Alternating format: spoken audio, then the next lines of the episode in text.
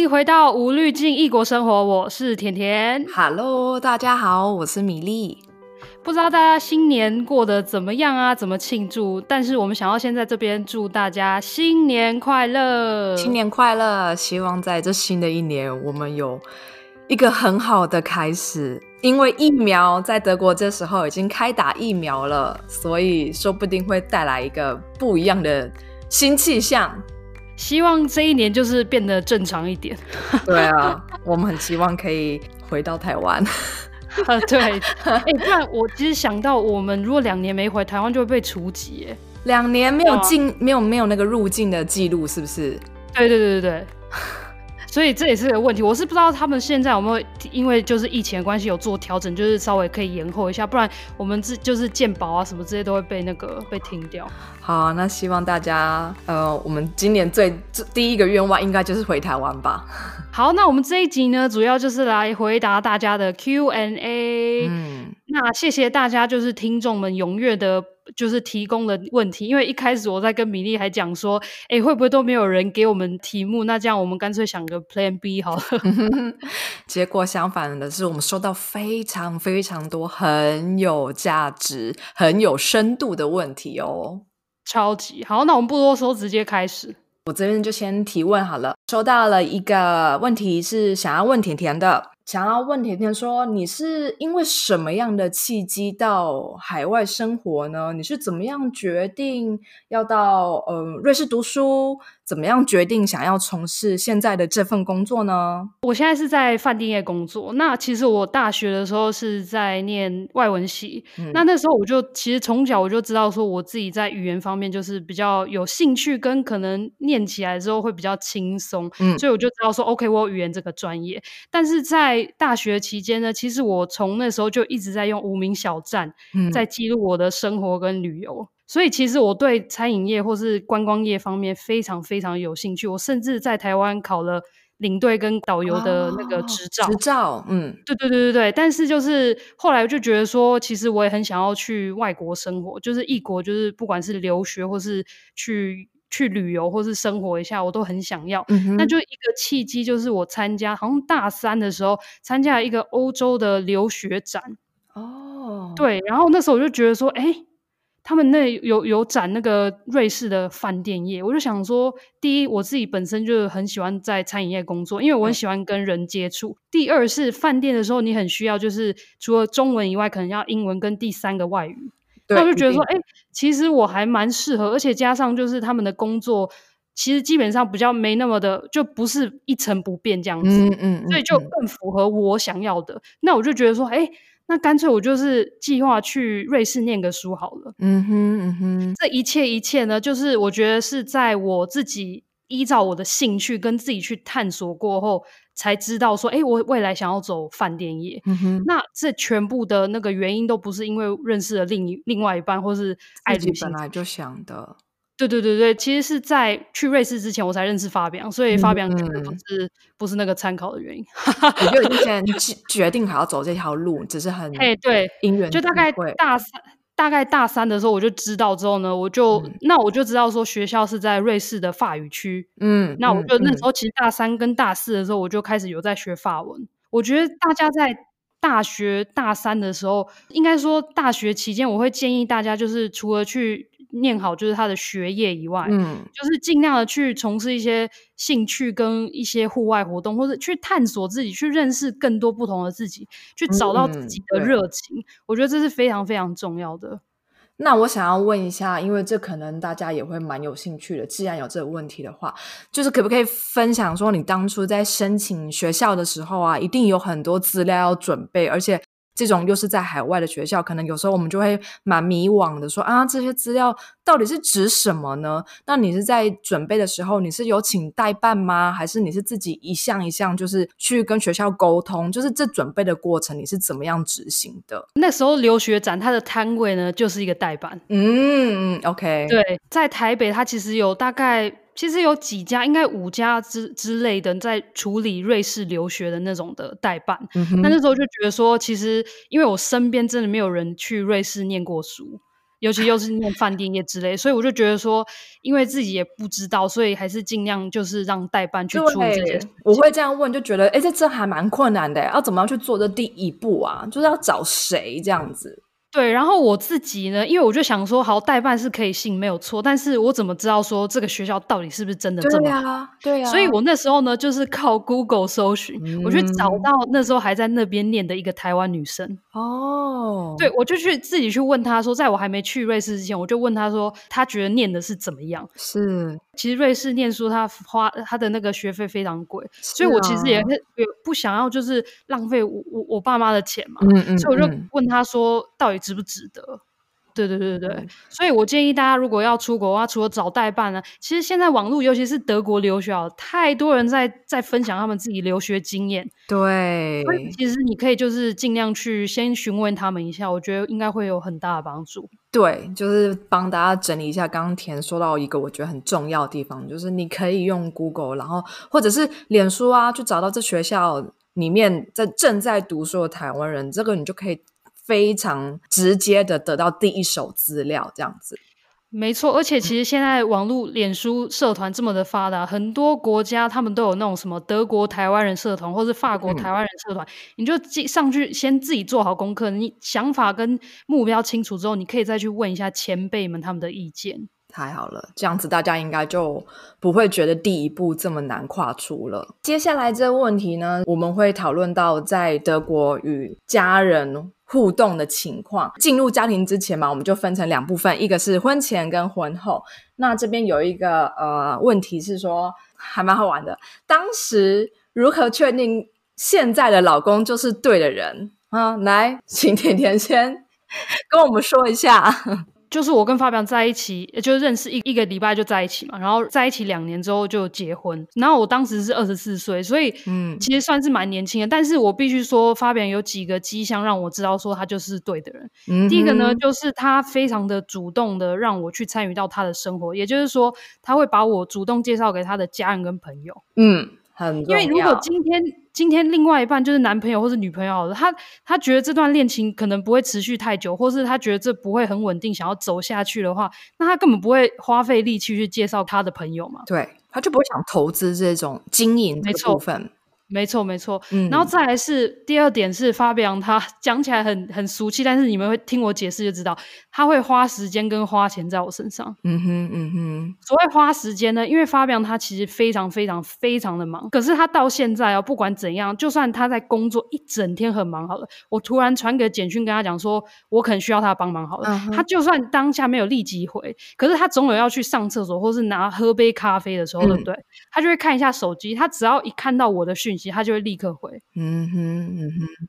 如果他真的还是很忙的话，他立刻要去下一个会议的话，他就会跟我说：“不好意思，就是我晚点回你，因为我现在真的很忙。”但是他不会就是不读不回一整天，因为及时的回应你知道是不可行的。但是他对虽然在，也许你这个问题也已经解决了，可是他的回应你可以感觉到他是很真心的。没错，没错。嗯、或是或是这样讲好了，今天他就算再忙，周一到周五非常忙，那他休闲的时间、休假的时候，他有没有想要？花时间跟我相处，嗯，然后再来是就是花钱的部分，嗯、不是说他一直要买名牌给我或什么之类的。但是发表他的家庭好了，他的家庭从小到大也不是一个非常有钱的家庭，嗯哼，他就是家家人都是很认认真真，就是努力工作赚到的钱，所以对他来讲，他也不是那种很爱挥霍的人。但是我在那时候刚来德国的时候，因为有念语言学校，那语言学校说真的，我就大学刚毕业，我根本没有打工机会，也没有什么钱，有办法赚钱，对。那时候要缴一年的语言学校的学费，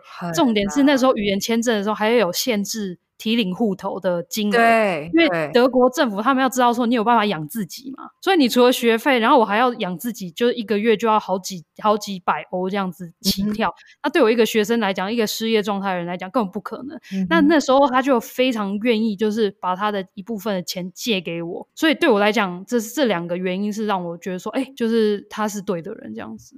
这让我感受很深。就从甜甜这部分，我就嗯讲到我这边好了，因为刚才恬恬说到，就是嗯、呃，在钱的这部分。我虽然大家应该会觉得哈，为什么要讲到钱这个？可是因为毕竟那时候的生活费就是。规定说哦，你要在户头里面有多少钱？那笔钱其实真的是不小，因为我跟甜甜一样有经过这部分，就是我在，我记得好像六百欧诶，一个月六百欧，对不对？对对对，对。那大家想一下，一年的话就将近就是就是要呃，大概二十万了。对，那这些钱是。当时我们的情况是我们身上真的一毛钱都没有，所以这些钱就是真的都是另外一半从他的口袋里面拿出来的。那时候 Marcus 也是一样，他为了我第二年就是可以继续在德国这边留下来，他就用了那些钱就担保我的生活费这样子。那时候我是就是被感动到，因为其实嗯。那一笔钱不是代表钱，那一笔钱的感觉是他真的很希望你留在这边。那如果不是因为这样子的话，你任何人就像我们自己换一个立场说，我我怎么可能会为了这个？这个人就是花了这么多钱，而且可能才刚交往几个月或是一年的女朋友，然后我就直接掏钱掏二十万，还不是两千块，是二十万那种。是啊，而且他那时候还告诉我说，其实这些钱就是，如果你真的还有需要的话，你都可以告诉我。就是他。虽然平常 Marcus 是一个比较在金钱方面，他真的就是很精打细算的人，所以当时这个举动，我就很很确定说，他真的就是希望我留在这边，那可以继续跟我走下去这样子。那尽管说我们从认识到结婚这段时间花了。七年，花了七年以上的时间，但是因为我们故事比较复杂一点，可能大家之前有听过我们的录音，也稍微都知道。那这个有机会后面再跟大家多说一点。但确实，这个也是我们两个之间一个蛮重要的一个感情发芽的象征吧。我在想，那你还有其他的，还是你现在目前想到就是最印象深刻，就是这一点？这一点让我真的是印象最深刻。好，那我们就直接跳到下一题。嗯。下一题呢，我们就来谈一下婚后。那很多人就很好奇，德国有没有婆媳问题，以及我们跟那个老公的家人是如何相处的。我要说的是。婆媳问题是一定会有，那只是因为我们我自己碰到的比较少，但是我听到的很多。那你讲一下好了，我想听一下。那我就不用讲，因为我就是跟我公公婆婆，我们他们是比较就是嗯比较开明的人，所以其实我们到目前为止真的是没有什么婆媳问题。但是我听过的，真的在德国也有婆媳问题，就是比如说那时候我有听到一个朋友他，他嗯算是也算是有点抱怨，就是哎要结婚了。大家很开心嘛，然后婆婆第一个就跟她说：“请问一下你，你你的那个家里，你的姓氏会不会冠我们家的姓氏？”我朋友那时候就非常的傻眼，就想说：“啊，这就是我们听到你听到我们要结婚的第一个问题吗？”就这对婆婆来讲就很重要啊。但是我朋友是坚持不要，她就是坚持不肯换，然后也不肯冠上夫姓。OK，对，那那一段时间呢，就有造成婆婆心里面。应该是不太高兴吧。后来还有接着一件事情，就是婆婆又马上问说：“那以后小孩子出生的话，会受洗吗？”没有，她就是问说受洗，因为婆婆可能是一个非常非常虔诚虔诚的。对，我朋友也是很傻眼，因为那时候根本就也还没有孩子，也还没有结婚。他说：“为什么我要回答这些问题啊？就是可能就是跟老公有点呃，就是哎，你妈妈为什么要问这些问题？”他说：“啊，对，对啊，他就很在意嘛，就很希望说，呃，当然就是有小孩的话，一定非常的开心。可是，嗯，就很希望说，哎，这个是照着他们家庭的传统走。我觉得婆媳问题在德国其实也是千百种啊。对，但是我觉得至少，嗯，嗯很多德国的家庭，他们公婆是住很远的。对。”对，就是也没有像台湾，像我姐好了，我姐就跟她公婆住啊。嗯，但是就是在德国，就算就是有婆媳问题好了，对，其实她的那个媳妇哦，他们也不会就是觉得说婆婆是长辈，所以要尊敬她，也不是说就是就所以要虽然要尊敬他们，但是她不会觉得说那我就要 follow 你的指令，或是 follow 你的意见，我觉得不会有那种压力，他们还是可以做自己。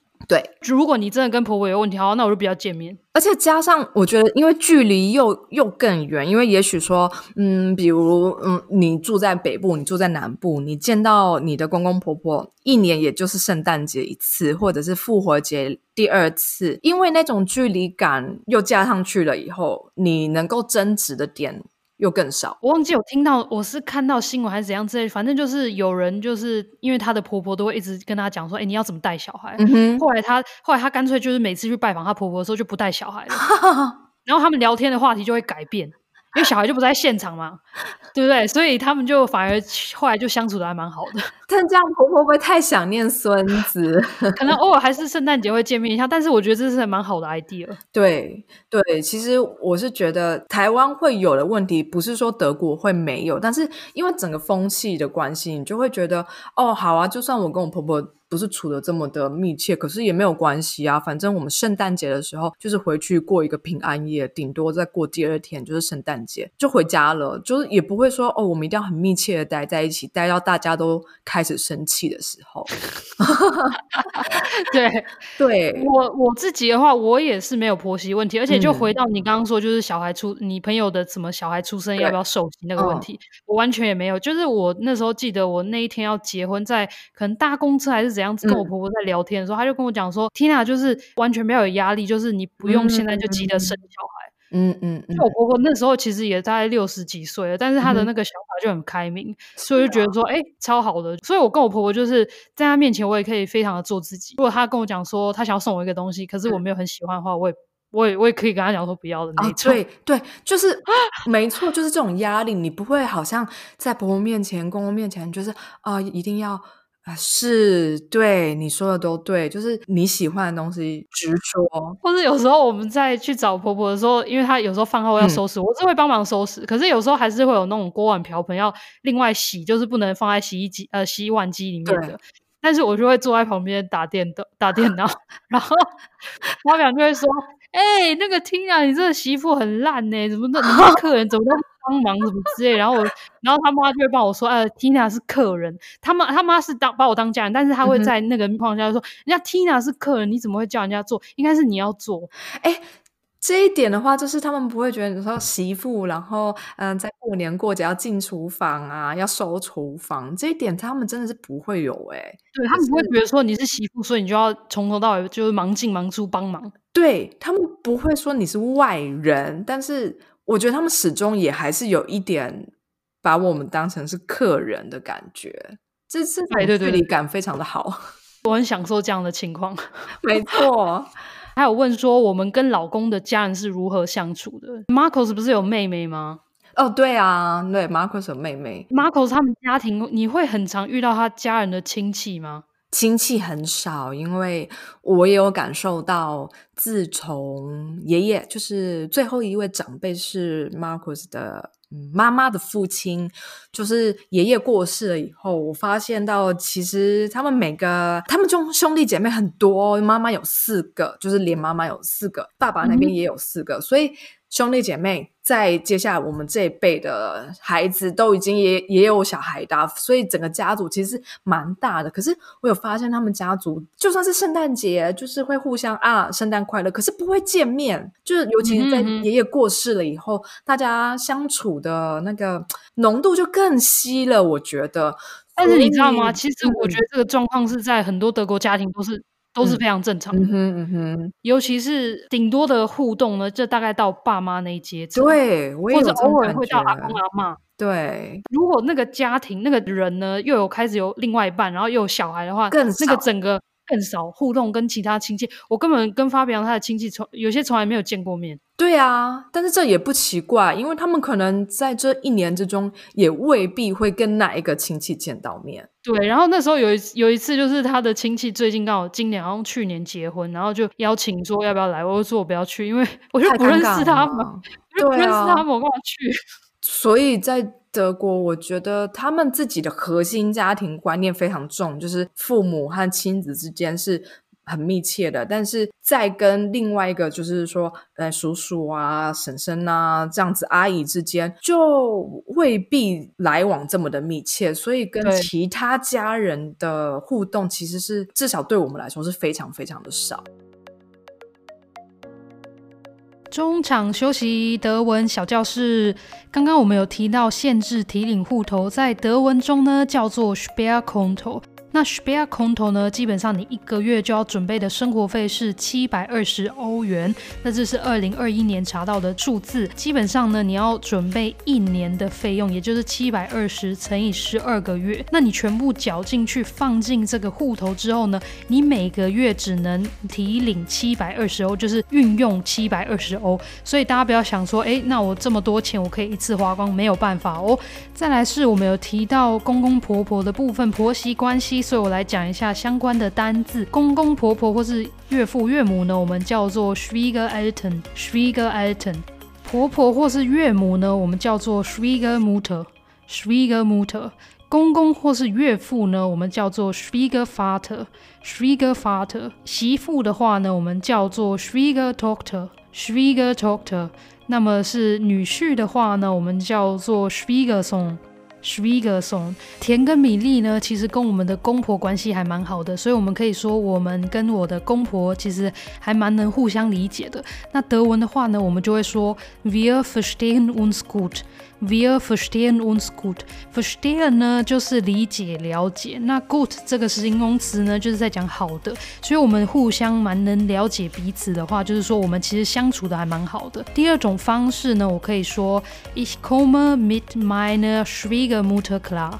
Ich komme mit meiner Schwiegermutter klar。Klarkommen 呢这个动词也就是相处。那我们就可以说，哎，我跟我的。婆婆相处得很好的话呢，我们就可以说 Ich komme mit meiner Schwiegermutter klar。好哦，以上就是我们的德文小教室，那下次见喽，拜拜。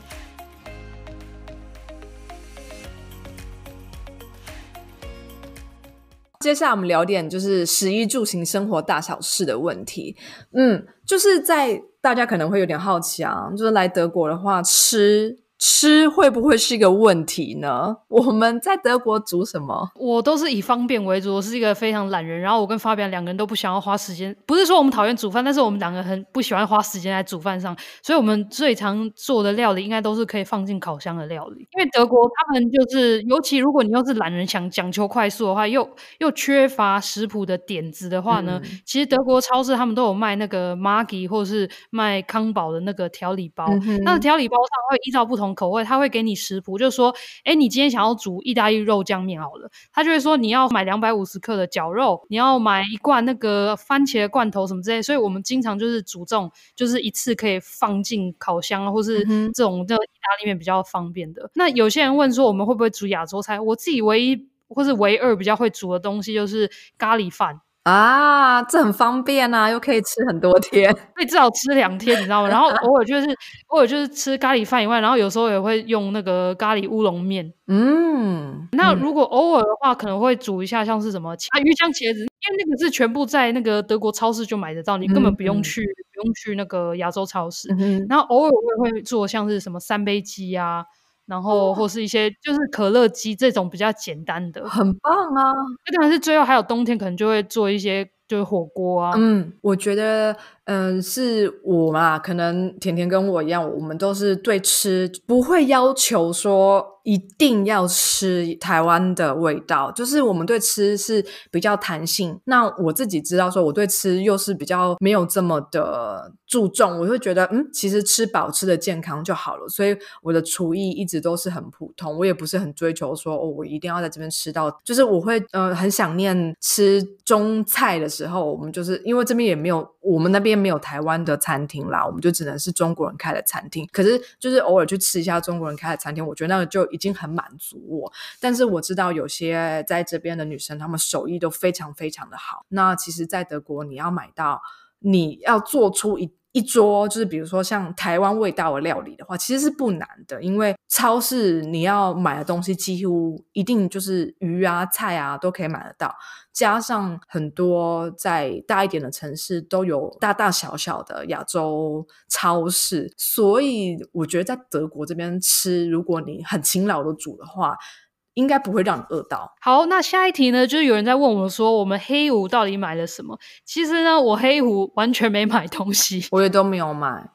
但是其实近几年来呢，在德国，其实，在黑五的时候，他们很多人都会加强宣传。然后，确实，如果你想要买一些比较贵重的东西，电子产品之类的话，我觉得就很推荐大家在这时候再买。对，但是如果说你平常是生活用品什么，其实，在黑五就是就蛮无感的啦。没有什么影响啦。对，还有人问说，我们圣诞节的时候想送老公什么？但圣诞节已经过了，所以我们可以直接分享说我们送了什么。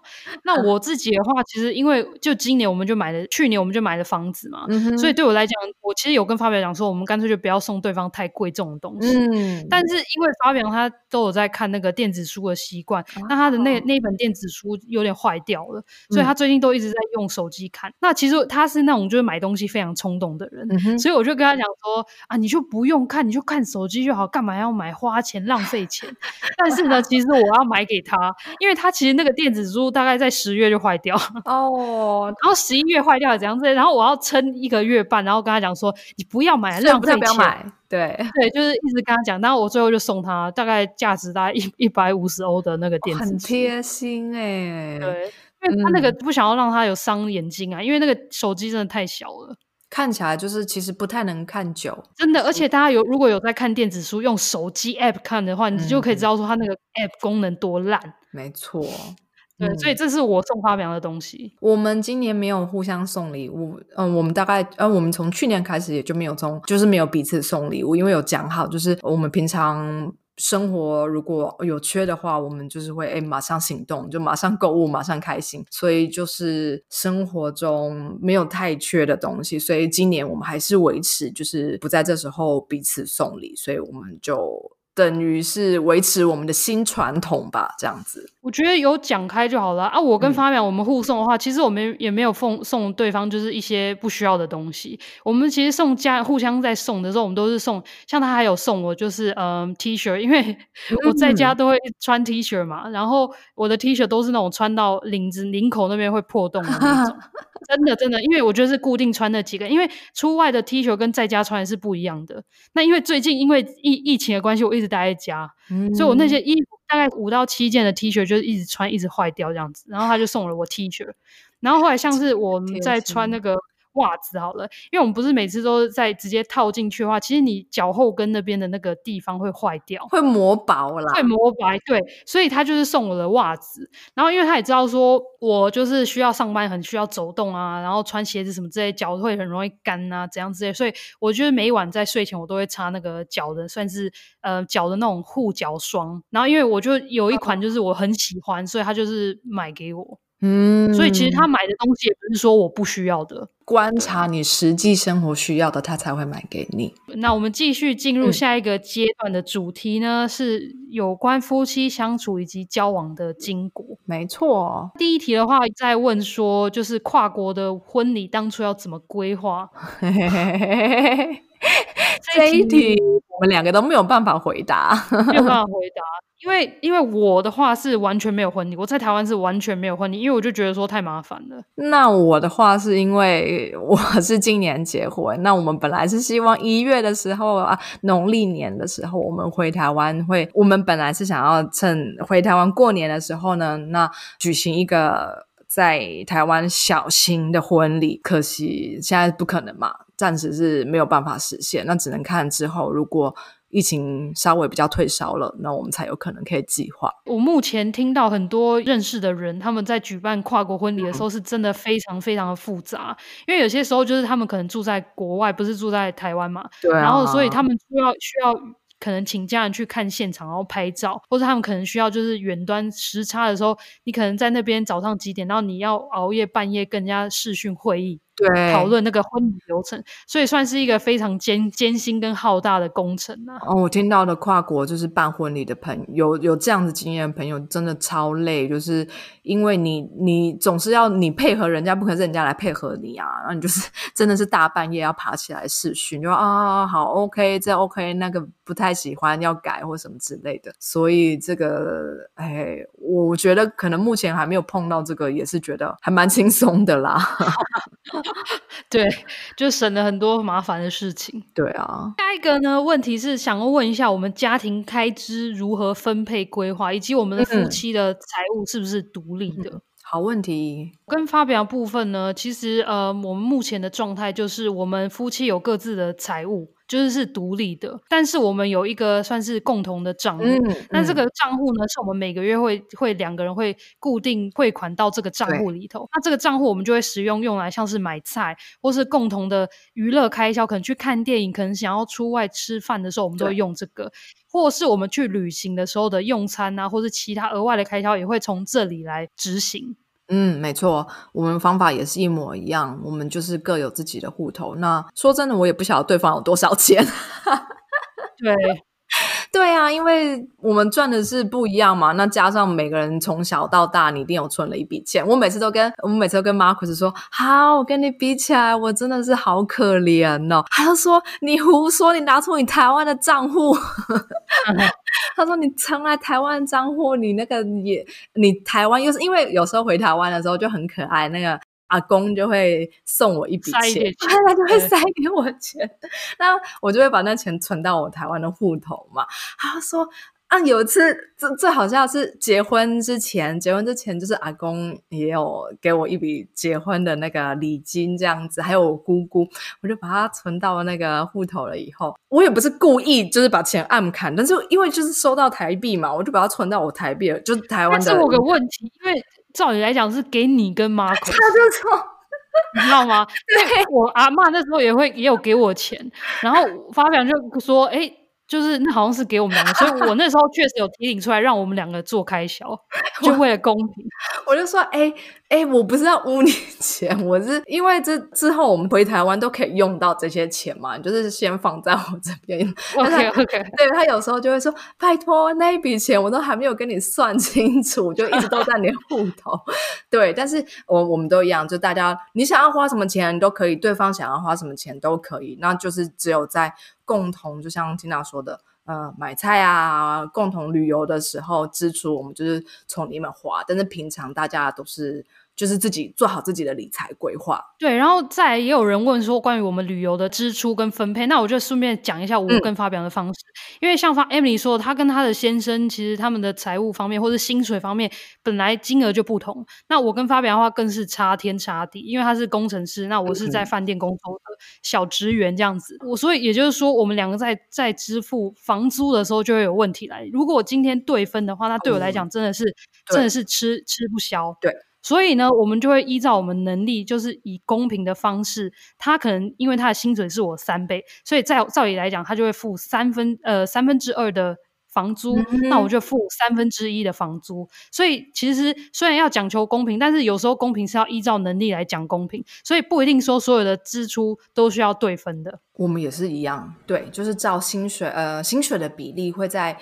支出上面做一些调整，没错。那像是在旅游的方面呢，因为旅游的时候这些钱，或是机票钱，或是住宿钱，我必须说这是我们比较能负担。那这部分的钱也是我们飞机我们也搭了，那住宿我们也住了，嗯、所以在旅游这方面，我们反而是会变成对分。对对，我们也是就是平等的对分这样子，因为你要享乐嘛，对不对？你就是有能力才享乐啊。然后再来就是，嗯、呃，但是我们在旅游的时候，因为发表就是他比较大方、嗯，所以在我们可能就算去吃饭了，我刚跟你们讲说我们有共同账户，会用这笔钱，但是他有时候会用他自己的账户来。刷卡来、嗯、来付钱、嗯，对，他蛮大方的地方啊，就是在旅途之中，他可能就会说：“哎，这餐我请客，这样子，那可能吃吃一顿可能比较丰盛一点的。”对，然后我就可能之后事后就回家帮他按个摩，这样子，用劳力换取，大家可以学起来这个，因为大家就如之前你就所说的，大家能力是有点不一样嘛，那就是。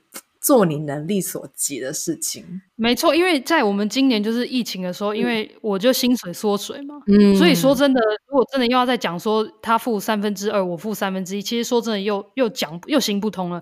因为他一百趴的工作完全在工作，那我其实是缩水的，所以那时候他确实在我们在买菜的时候，他有出比较多，嗯、但是那我这个情况下，我就变成做比较多的家事跟煮饭，对啊，就是以这样的方式，对对对对。我觉得在金钱这部。分呢，就很很容易会是说夫妻之间会感到呃，可能另外有一方会觉得，哎，好像有点不公平啊，然后一方会比较有压力，所以我觉得在这方面就是大家必须要要沟通跟协调了。对，那还有人问说，就是我跟 Fabian 在旅行的时候会怎么就是来规划？嗯、那我们目前去过一些地方，就是像是我们有在。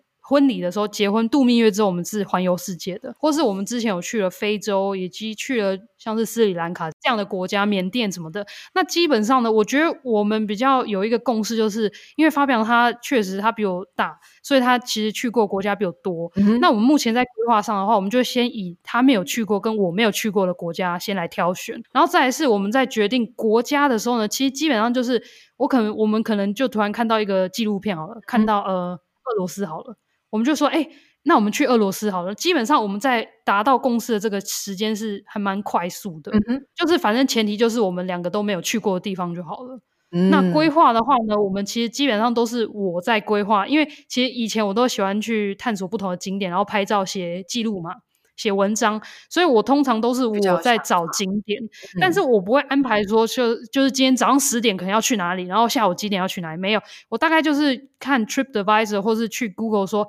哎，可 OK，我要去海德堡好了。海德堡大景点有几个？OK，那我就写下来说，这五个景点是我基本上要做的。嗯、但是我我可能说好，我今天有三天的时间在海德堡，看心情或看天气。天气好的话，好，那我就先安排在户外的。嗯，那第二天天气不好的话，或是比较冷的话，那我就安排室内，或是去安排去探索一些餐厅跟咖啡馆。嗯，很有弹性的我。我基本上就是这样子。那再来是我在旅游的时候，因为我很喜欢做很多事情，探索不同的东西，参加不同。活动，但是 Fabian 是旅游的时候是他唯一比较可以休息的时候，所以对我来讲，我想要一直玩一直看；对他来讲，他想要躺在沙发上或是躺在沙滩上晒太阳。嗯，所以我们就会想说，今天我们的旅行如果是两周的话，一周就是让我们就是游山玩水，一周就让他放松。嗯，我们就是有沟通好。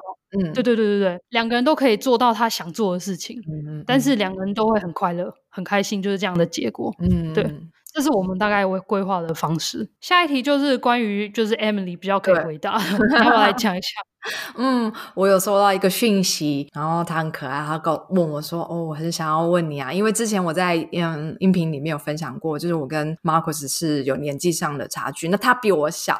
那有人问我说：‘哎，你们是差了几岁？’我们两个是差四岁。当初就是问我这个问题的朋友，他是告诉我，他跟他的男朋友也是有。”呃，年龄上的差距，那也是女生比较大。他说：“哎，你会不会当时你们在交往的时候，有没有受到一些朋友、亲戚朋友之间啊，他们有没有什么意见啊？会不会有什么给你压力？”我就说：“会啊，因为毕竟女生比较大的话，一定妈妈嘛，就是首先妈妈就是会有点。我妈那时候就说：‘哈，嗯，你不觉得她？’”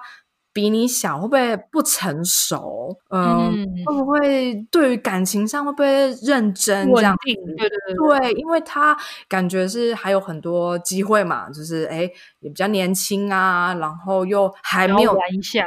对，尤其那时候他，嗯，其实我是已经超过三十岁了嘛，那但是他还没有到三十，那可能人家就会觉得，哎男生还没有到到三十岁的时候，根本就不会想说要。要结婚这样子，对对。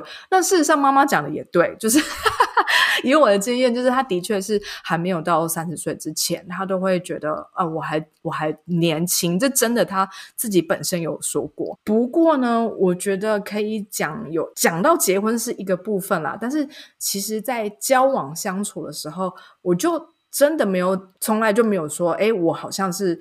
在跟一个年纪比我小的人相处上，我好像呃要变成那种姐姐啊，还是呃要一直去关心他、照顾他的心情。意思就是说，其实如果今天你不知道 Marcus 的年纪的话，其实你跟他相处上，你不知道说他其实比你小。对。对，可以这么说。那但是这也是看个人。其实我我刚才想了一下，说，诶，这难道是德国男生的特质吗？或者是他们比较成熟一点？其实也不是，幼稚的时候也有他幼稚的地方。可是就是看你跟这个人的相处感觉是什么嘛。因为有些年纪比较小的男生是真的好像你就是一直都担任像姐姐一样的角色啊，你要照顾他的心情，他可能会会哭会闹这样子。但是在我们相处之间，就是就像听到刚才说的，我。并不是时时刻刻都会去感受到说，嗯，我跟一个年纪差我四岁的人交往，所以这个对我来说，在交往过程之中都是很 OK 没有问题的。那父母这一关，当然就是花一点时间让他们去感受到你们两个相处的情况。那尤其到现在又又结婚了嘛，他们在这方面就是都不会有什么特别的疑虑，这样子。我觉得这个都可以适用在任何的异国恋，或是像你说的姐弟恋这部分。你想要说服你的家人的话，其实基本上要非常非常花时间，有耐心的去沟通，然后让他们彼此更加的认识。或是如果你自己可以做的事情的话，我觉得如果男友对你做一些贴心的举动，或是男友做一些行为是你觉得说，哎、嗯，可以让让家人知道说，其实他是认真的。那我觉得你都可以一直跟你家人去灌输他们说，哎，我男友其实对我很好。没错，没错，这个就是需要让时间发酵。那你们两个的。表现也必须要让家里的人感受到，就是你一直用嘴巴就告诉他说没有这样子的差别，没有什么需要顾虑的部分，用语言来讲的话是不够的，就是用要用你你你们两个相处的表现去说服他们。结果没想到，我们以为就是这一集 Q&A 一个小时就可以做完，就已经录了四十五分钟。那谢谢 Emily 的分享，就是有关于姐弟恋。如果你们还有其他就是相关的经验的话，其实你也可以跟 Emily 做多做交流，就是大家互相欢迎欢迎。没错，那谢谢大家提供了这么多的问题，因为我们才还没录差不多一半而已哦，我们已经录音大概四十五分钟，所以我们会把这一集呢分为上下两集。那下一集的话呢，我们会提到关于我们在学习德文，还有我们在海外生活上，就是不管是人生的方向有没有找到，还有很多人会问，就是很有兴趣，就是。关于我们自己在经营自媒体，以及跟我们在家人时间相处上的分配，到底要怎么找到它的平衡点？那最后还有人在问说，我们之后未来人生的下一个阶段，如果我们两个都开始有小孩，组成家庭之后，我们在对于就是职业妇女这个跟职业妈妈的这个角色上，我们是怎样的想法？好，那我们下一集见喽，拜拜，拜拜。希望大家会喜欢这集的内容，喜欢的话在留言评论告诉我哦，或是上我的脸书专业，跟着甜甜与发表一起刮世界地图，或是我的 Instagram tiny_dog_petpacker 私讯我。今天的节目就到这里，那我们两周后再见喽，拜拜。